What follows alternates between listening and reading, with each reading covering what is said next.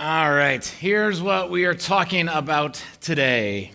Uh, so, we want to be a group of people who follow Jesus as our king. Uh, and a couple uh, highlights in that sentence, you can go to the next one there, is obviously the idea of we. Uh, just because you're here doesn't necessarily mean you're a part of the we. You might be here and checking it out, and that's the commitment that John and Sarah just made is that you can attend, you can come as much as you want, you can even be involved. And at some point, you have to make the decision of whether you want to be a part of the we. But for many of us, we would say, that's us. We are the we, and we want to follow Jesus as our king. And we've talked about that a lot over the last uh, couple months now. And what we mean by the idea of king is that that means that we do the things that Jesus says. That whatever Jesus says, he's our king, he's in charge of our life, and so we try to do those things. But so, what does Jesus say to do? And Jesus says a lot of things, and that might be a little bit large and a little bit uh, just intimidating. I think, oh, you really want me to do everything Jesus said? And we do want you to do everything Jesus said. But so I, that's a little too much like for one day. Like, wh- where do I start? So here's a good starting point. What did Jesus teach about most? So if we're going to follow the teachings of Jesus, then we should do what he says, and we should at least do whatever he talked about most. You would assume whatever Jesus talked about most was probably most important to him. And so we should really try to center that into our lives. That should be a part of what we do. That should be a part of just our experience of being a human being. And so, what did Jesus talk about most? Anybody have any ideas? No ideas? What do you think Jesus talked about most? Shout it out. Love. Love? Love's a good one. Well, what do you think Jesus talked about most? Money. Money. That's he talked about it a lot, but not most. Any other ideas what he talked about most? Serving. I think, I think I heard someone say it. Here's what Jesus talked about most is the kingdom.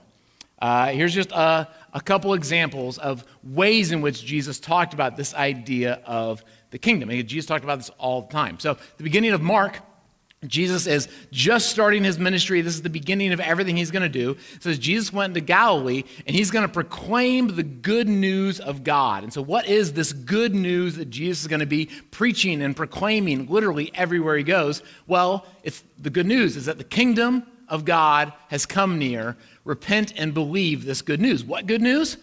The good news of the kingdom.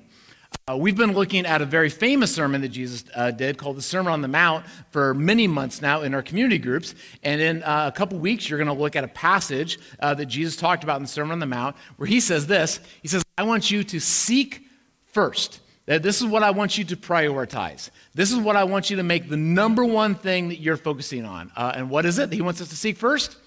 His kingdom and his righteousness. And then everything else will be given to us if we just seek first his kingdom.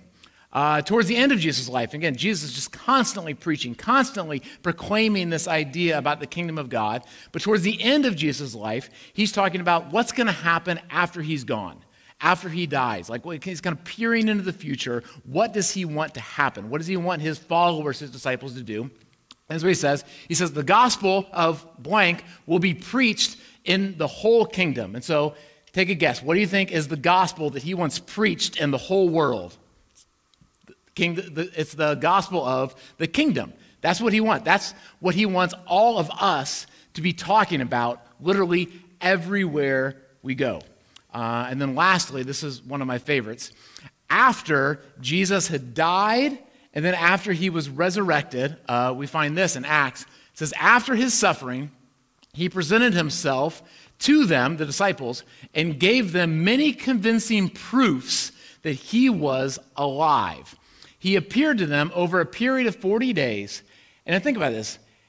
I mean, this is as captive of an audience as Jesus ever has. I mean, he, these are folks that were following him, believing him, but they now have seen proof that he is alive. I mean, they are literally hanging on every word he is going to say. I mean, if a guy can die and then be resurrected, you just kind of do whatever he says. And so, what is Jesus going to talk about with this incredibly captive audience? He, of course, spoke about the kingdom of God. And so, again, what we want to do is we want to be followers of Jesus, which means we want to do the things that Jesus said and what did Jesus talk about most? He talked about the kingdom. Which then brings up the question what did Jesus mean by that?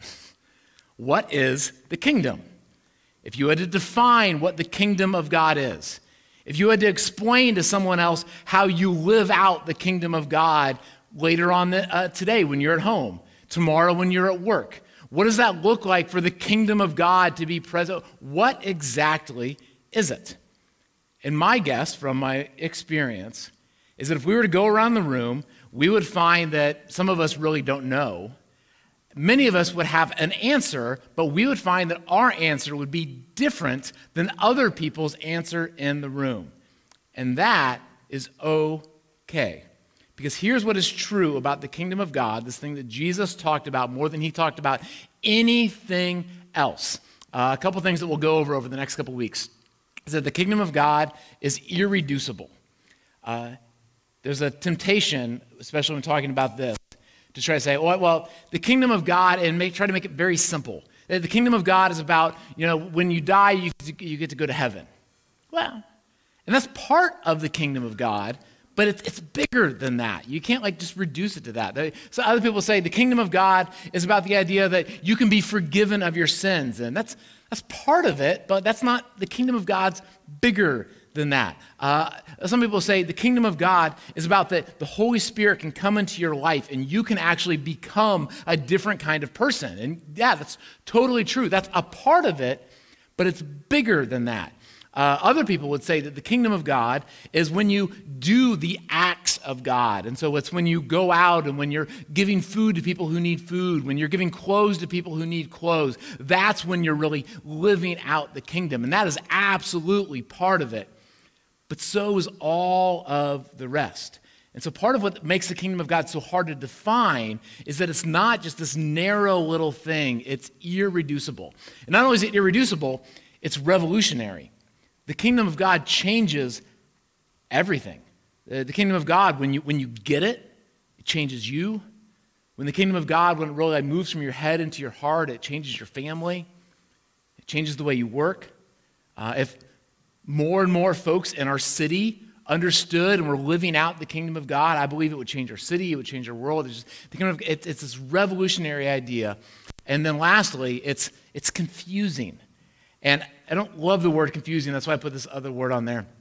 It's, it's confusing, but not just like it's because it's weird. It's confusing because it's very countercultural.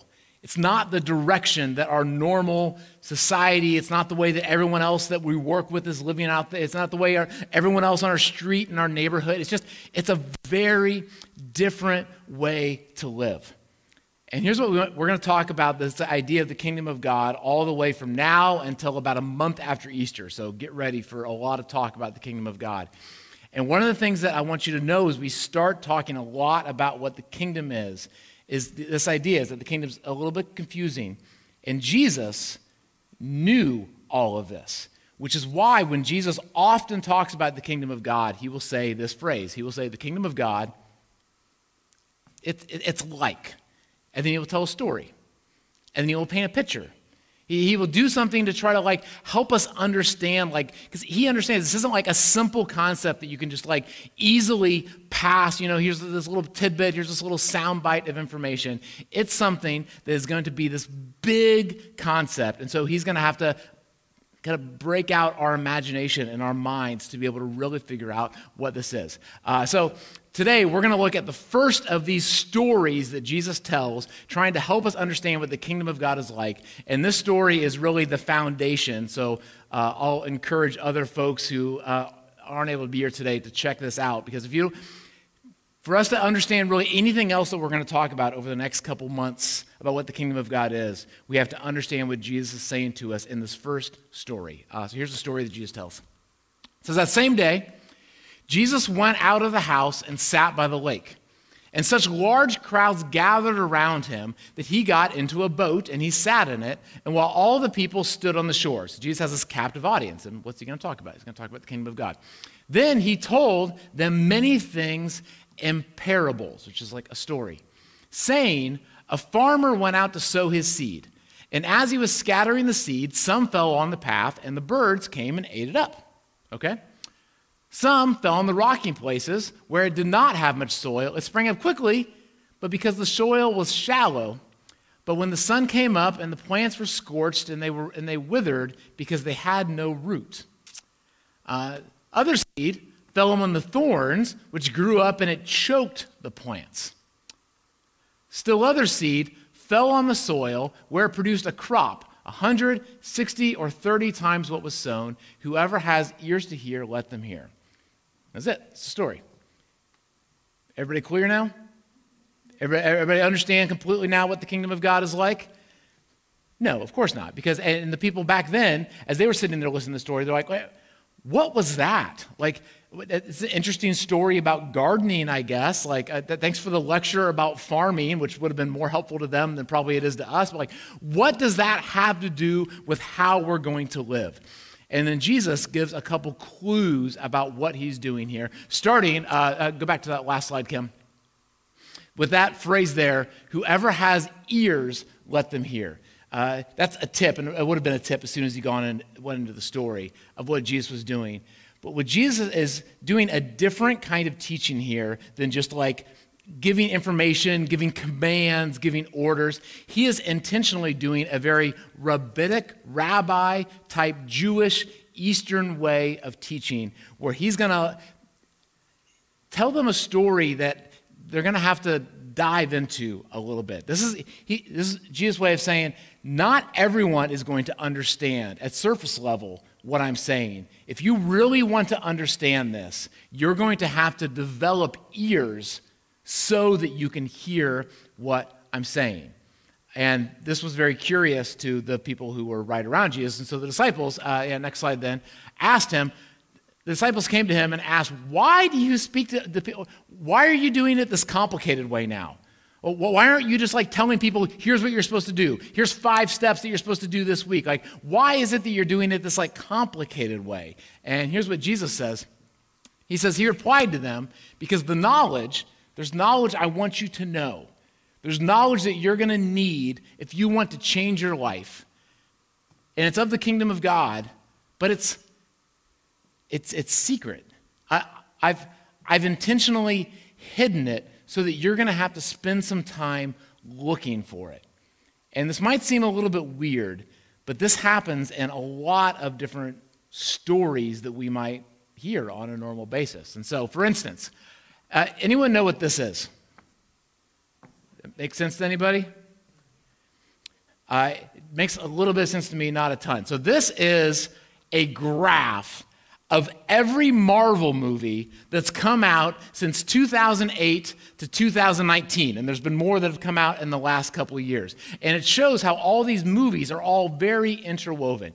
And this right here is why I don't like Marvel movies. Anybody here like Marvel movies? So, anybody else not like Marvel movies? So, here's why I don't like Marvel. I like the first couple. Because the first couple, you could go to the theater and you could just sit with your popcorn and you could watch the movie and you didn't have to study. And you just, it was just this cool action movie, and then you left and moved around with the rest of your life. What they've done over the last couple years is they've made these movies where, like, if you sit down and watch a new modern f- film, there might be some parts that you like, like oh, that, that was kind of a cool action scene. You know, there might be, but there's so much in the movie that you're like, what? Like, who's that guy? How does that story? Uh, it's just because they've made it where if you really want to understand what is happening, you have to like have a knowledge of all these other stories. You have to know all these other things. And then what they do is they hide what they call them Easter eggs sometimes, or like these little pieces in the movies where it, only if you really know are you going to be able to pick up on all these things? And it's only if you really pick up on all these things that you will really understand what is going on. And that's exactly what Jesus is doing in these stories. Is he's telling us a story that like at surface level you might be able to pull something out, but if you really want to understand what Jesus is saying, you're going to have to do a little bit of digging. You're going to have to do a little bit of research.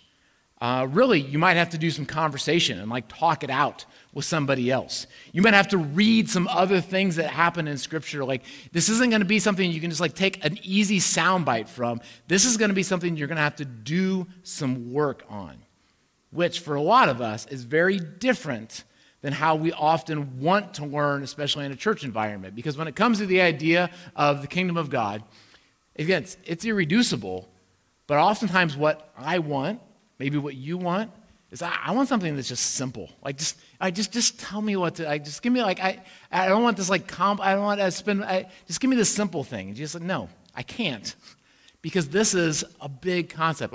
Often, what we want is we want something that's just like an add-on to our life. Like I, I, got, I got all my stuff going, and like I'm happy to go to church. Like, give me a couple things I can like tack on to everything else I have going on in my life. But like, I'm not really looking to like upend my whole life. Like, I don't want to rethink everything of how I'm treating people in my life, how I'm treating my money. Like, I just kind of want this to be like an addition, not really a whole house redo.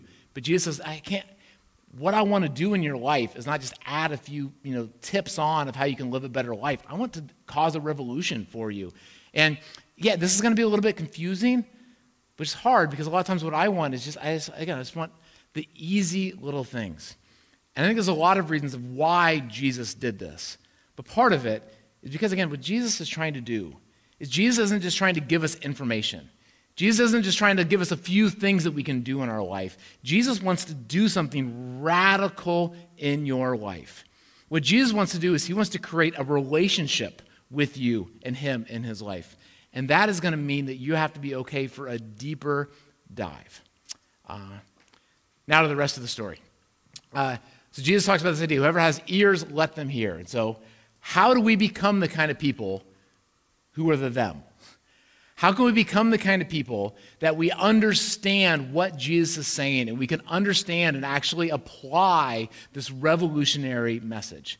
And that's what this first story that Jesus is telling them about the kingdom of God is all about is how we can become the kind of people that can actually hear this message. And it has to do with our hearts. Is there's some of us have, who have a heart frame that can really get this.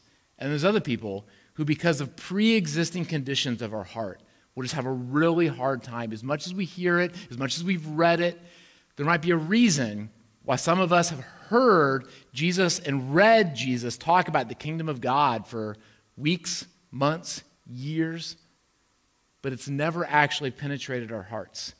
And Jesus is going to explain why and what we can do to change them. Uh, so he goes through these different types of soil, and we'll call them different kinds of heart. So listen to what the parable of the sower means. So just going to break it down now. Here's what it means. When anyone hears the message about the kingdom and, they, and it doesn't, they don't take it in, it doesn't, it doesn't actually do anything, it doesn't apply.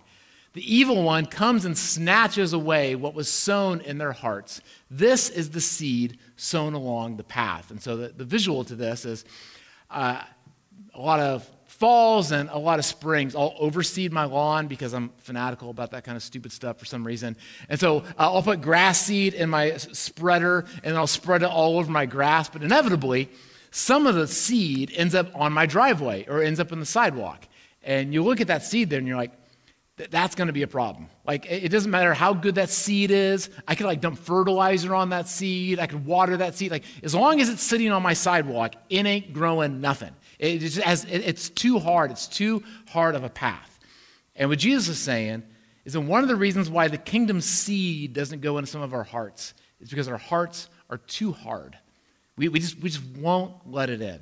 Uh, here's how I say it is that this is someone who is pre decided they are not going to change. This is someone who's just from the get go. Uh, maybe this is you, even as you're sitting here, you're like, I, am I am not, I, will listen, I'll be polite, but I, I am not interested in changing my life. Uh, this is folks that I, I would say are you know, arms crossed. These are people that are opinionated. These are people that are stubborn. And all of us, I think, factor into this at some level. And I'll give you a couple dumb examples.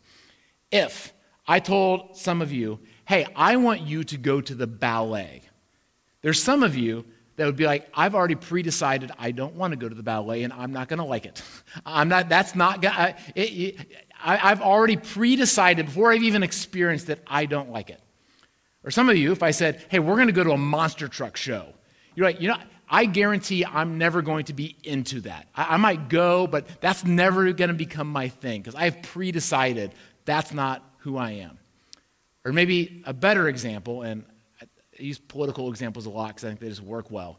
But for some of you, if you're Republican, and I say, I want you to come with me to a Democratic meeting, and we're going to listen to some Democrats talk about their policies, you've already pre. I, I, I don't care how, how persuasive they are. I, am not, or some of you, if you're a Democrat and I took you to a Republican uh, and uh, they're going to talk about all their talking points, you have already pre decided that that's, I don't believe that stuff. And I, I, don't care how, how good it is, I don't know how exciting it is. I am not interested in hearing that.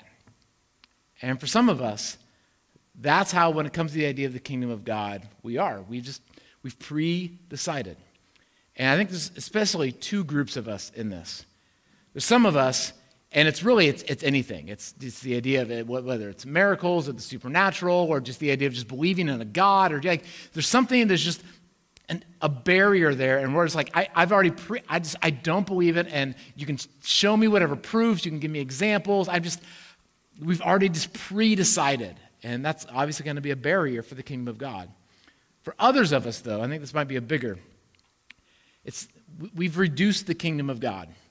And so the kingdom of God is a few things to us, but there's some other, maybe church traditions, there's some other books, there's some liberal authors, there's some conservative authors, and they talk about these other parts of the kingdom of God, and that's it, it's just out of our scope, and we've pre-decided that that's I'm, I'm not interested in that. That, that's too liberal for me. That's too conservative. That's, that, that's not the tradition I grew up with. I've already decided that that group of people is wrong. And it, as long as we have that kind of hard heart, the kingdom of God is never going to take root. And I would love to encourage all of you to think about if you have a hard heart, changing it. And here's why I would, I would ask you to do that it's because of this guy. That's me. Yeah. It's me. I'm 22 years old there. So 20 years ago, and I, I, don't know. And by the way, for those of you who are a little bit younger, that, that there, that's called a computer. That's, that's they used to be that big. Uh, and th- th- those were cool shells. And if you were cool 20 years ago, you wore shells. I don't know why. Uh, and I wasn't cool. But I don't know what you were like when you were 22, but when I was 22, I was stinking brilliant. Uh, I knew everything. I had easy black and white answers to almost every situation. Uh, I had very strong opinions about almost everything. But now, as I look back on this crazy guy, there's so many things now at 42 that 22, there's so many things that I would disagree with about that guy. There's so many things that I am so thankful that that guy over the last 20 years was introduced to different books, introduced to different people, introduced to failure at some levels, and changed his opinion. Uh, go to the next slide. There's a lot of ways in which I have rethought things that I used to think very, and I've, I've rethought it, and I think differently about it now. There's some things that I've reprioritized, and there's some things that I've just straight repented of. Things I, I used to think were right, and I've just realized were wrong. And for some of you, you need to go on a journey for you to understand what the kingdom of God wants to do in your life, to open it up to maybe something new, to uncross those arms a little bit, to read something that maybe is a little uncomfortable, to hear something that's a little bit uncomfortable, because maybe God wants to do something new and revolutionary in your heart. Uh, there's another one then. So the seed falling on the rocky ground refers to someone who hears the word and at once receives it with joy.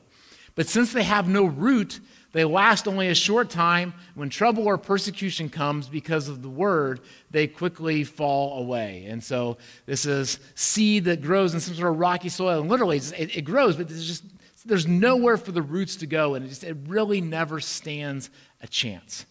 Uh, and here's what I would say about this kind of a person: is this is the person whose their their lifestyle has pre-decided that they are not going to change. Uh, this is the person who they sit in here or they sit in their group or they read a book and they hear something new maybe that God wants to do in their life. And there's a part of them that just, they receive it with joy. They get so excited. They're like, oh, a weekly date night. I'm going to do that.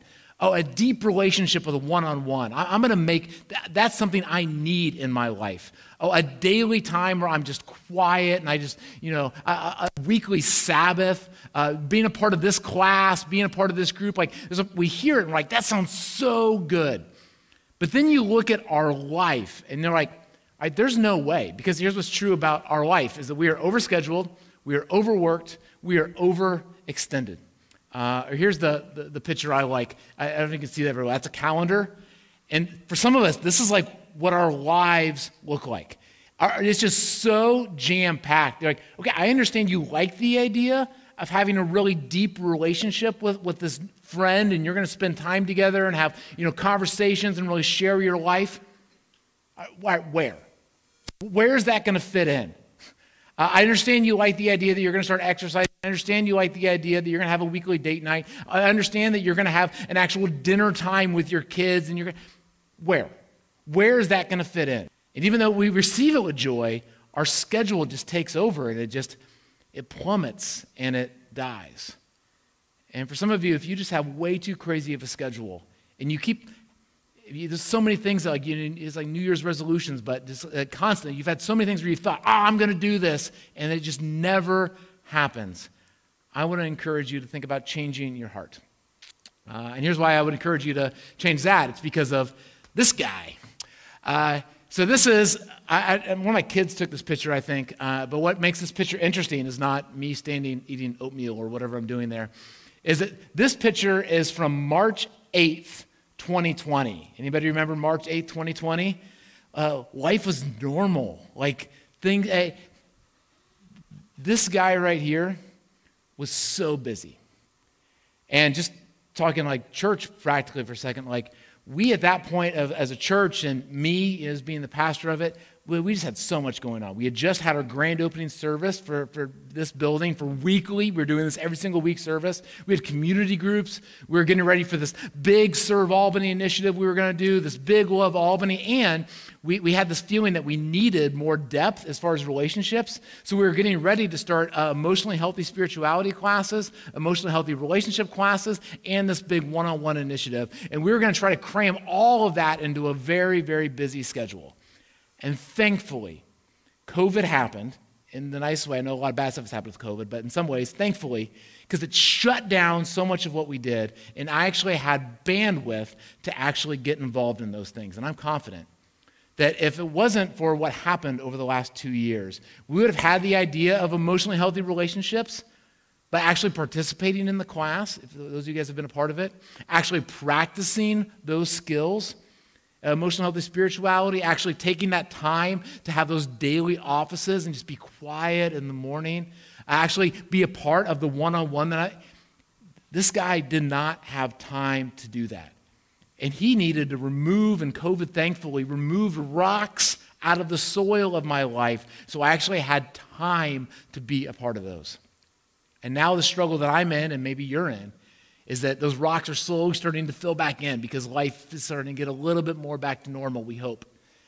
And how can I continue to make sure that the soil of my heart isn't so crowded that I actually have room to do what God is calling me to do so that when something wells up, if I need to start this new practice, I actually have time to do it. Uh, last one. The seed fall, sorry, second to last one. The seed falling among thorns refers to someone who hears the word, but the worries of this life and the deceitfulness of wealth choke the word, making it unfruitful. So again, it's someone who they hear it, they like it, it starts to grow in their life, but there's other stuff growing too. And this is, I couldn't find a good picture of it, but this is the picture of my garden basically every single like August and September is it starts off like beautiful with like lots of dirt and little seeds, you know, and stuff's growing. But then by like August, September, it's just like weeds everywhere. and like there's stuff growing in there somewhere. If you look carefully, like there's a tomato in there somewhere. But it's what's actually coming up is just like dwarfed by all this other junk that's grown up over the last little bit. And Jesus says what's going to choke out for many of us is it's going to be money and other worries. Uh, again, this is someone whose financial or other goals have pre-decided that they are not going to change. So again, I want to change, but there's, there's something about what Jesus is calling us to do that as long as I'm also set on making this much money, as long as I'm set on, you know, living in this kind of house or having this kind of car, or I gotta, you know, get to this position in my job, or I gotta, you know, achieve this because that's gonna make my dad proud, or whatever our thing is.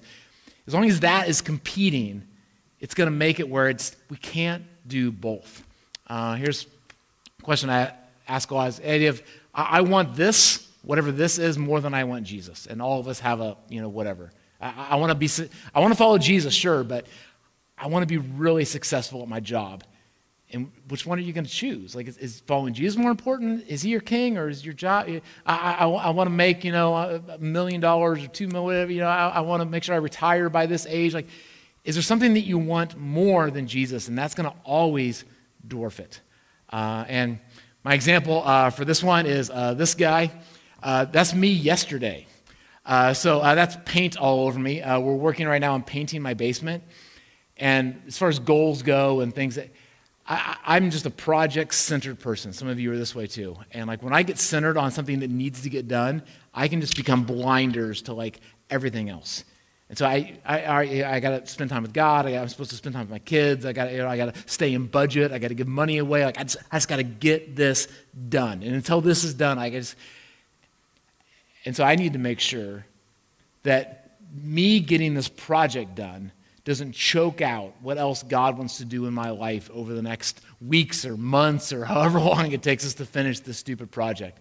Because I, I want to get it done, but I don't want to get it done to the exclusion of what spending time with my kids, spending time with my wife, spending time with God, staying in budget, making sure I'm giving money away. And you have something in your life that could easily choke out what God wants to do too. Uh, now, here's the last kind of soil. So, but the seed falling on good soil refers to someone who hears the word and takes it in. It actually, it's in there, it's growing. And this is the one who produces a crop. And that's, we're going to focus on that a lot over the next months because this is the biggest thing that I want to see. This isn't about just like, again, checking a box and I'm trying to do what God wants me to do because I guess I'm supposed to. And if I do, I get to go to heaven. God wants to grow a crop in your life. God wants to see you flourish. God wants to see your marriage and your family and your friendships. God wants to do something in your life. That's why He wants the kingdom to be available to you. That's why He wants you to understand it, why He wants us to do the work to, to have to do this, because He wants to produce a crop. But it might not happen if the soil of our heart is not right. Uh, so here's the questions uh, for this week, and I would love, because I think so much of this kind of rabbinic tradition that Jesus is teaching in is so much about discussion. People were supposed to dissect it and talk about it and ask questions. And so the best thing you could do this week or today is during lunch today, on the car ride home, uh, later on this week, ask somebody out for coffee and talk about this with somebody else. And here's the question to ask What kind of soil is your heart? Not there, what is your heart right now? Are you someone who has pre decided that you don't want to change? You, are already, you know, you've already figured it all out. You know, you're the smartest person in the world, and you know, no one else. Is that you? Uh, is your lifestyle pre-decided that you won't change? Are you so crazy busy that like it doesn't really matter what we talk about? Like you're never going to actually apply it because you're just running so hectically? Or is it that your financial or your other priorities have pre-decided that you're not going to change? And, and would you be willing to do the hard work of figuring out what it might look like to change your heart? Uh, and I want to hopefully start that process as we end today. Is I think a way in which we do that is asking God to help us because we can't change our hearts on our own. Uh, so we're going to uh, take communion together. Uh, Ten, you can come out from behind the curtain there. Who is that man behind the curtain? Uh, we're going to take communion, uh, and I want you to take communion after we pray. And I'm going to ask us all to pray together. And uh, hopefully, you can read this as a prayer that uh, we did a lot back in 2020. So, if you're around then, you might remember this. Uh, if not, uh, this is a prayer that I've tried to pray a lot over the last two years. Uh, I think it's just powerful. Uh, and it has, I think, praying this prayer and actually believing it, Monica said so well earlier, could have the power to help to break up some of the tough soil help to get some of the rocks out, help to, you know, put weed be gone on some of the thorns of our life. Uh, so I'm going to ask you to say these three prayers with me together, and hopefully you can read those on the screen. Uh, You can say this out loud or you can say it to yourself. Uh, I'll say mine out loud. Uh, but the first one I'm going to ask you to do some, some motions with this. So, in your own way, if you can kind of put your hands up as a visual sign. It says, I choose to hold my hand up as a symbol of surrender. My life is not about me. I surrender to your lordship. I surrender my preferences, my prejudices, and position to you. I surrender my fears my finances, my friends, and family to you. Uh, for this next one, we're going to hold our hands uh, open. Says, I choose to hold my hands out open as a symbol of generosity. What I have is not mine. I am only a steward of all that you have given me. I want to mirror the way that you opened your hands to us and lavished your love and life upon us. I want to live an open handed life in a closed fist culture. And lastly, hold our hands out. I choose to hold my hands forward as a symbol of mission. I want to live for something greater than me. I want to embrace your kingdom mission. I want to embrace and welcome your mission to the lost, last, least, and lonely. Pray on those as you take communion.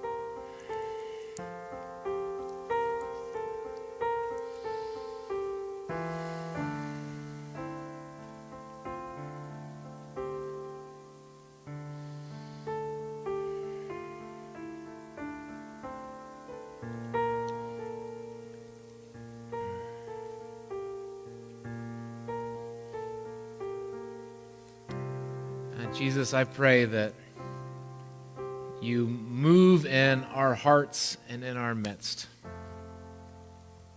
For me and for others that indeed have parts of our hearts that are hard, that we just don't want to change. We don't even really want to be challenged on it, to be honest. we just want to do our deal and we'd rather you not talk about it or anyone else to talk to us about it even though it might be painful, break that hard soil of our hearts up. For those of us that our life is just full of all kinds of rocks and busyness and things that we, we feel are important, but we just know that maybe they are keeping us from doing what we know might be ultimately way more important. Help us to have the courage to say no to things the schedule and plan for time with you, for time with others. And for those of us that we just have these things that are education goals, job goals, money goals, we just feel like they're so important, but we just have this feeling that you might be calling us in a different direction, and that, that bugs us. We feel the competition. Help us to have the courage to follow you and to trust you. Help us to be people that are producing a crop of love and joy and hope and to do the work to have your kingdom take root in our life. Name we pray. Amen.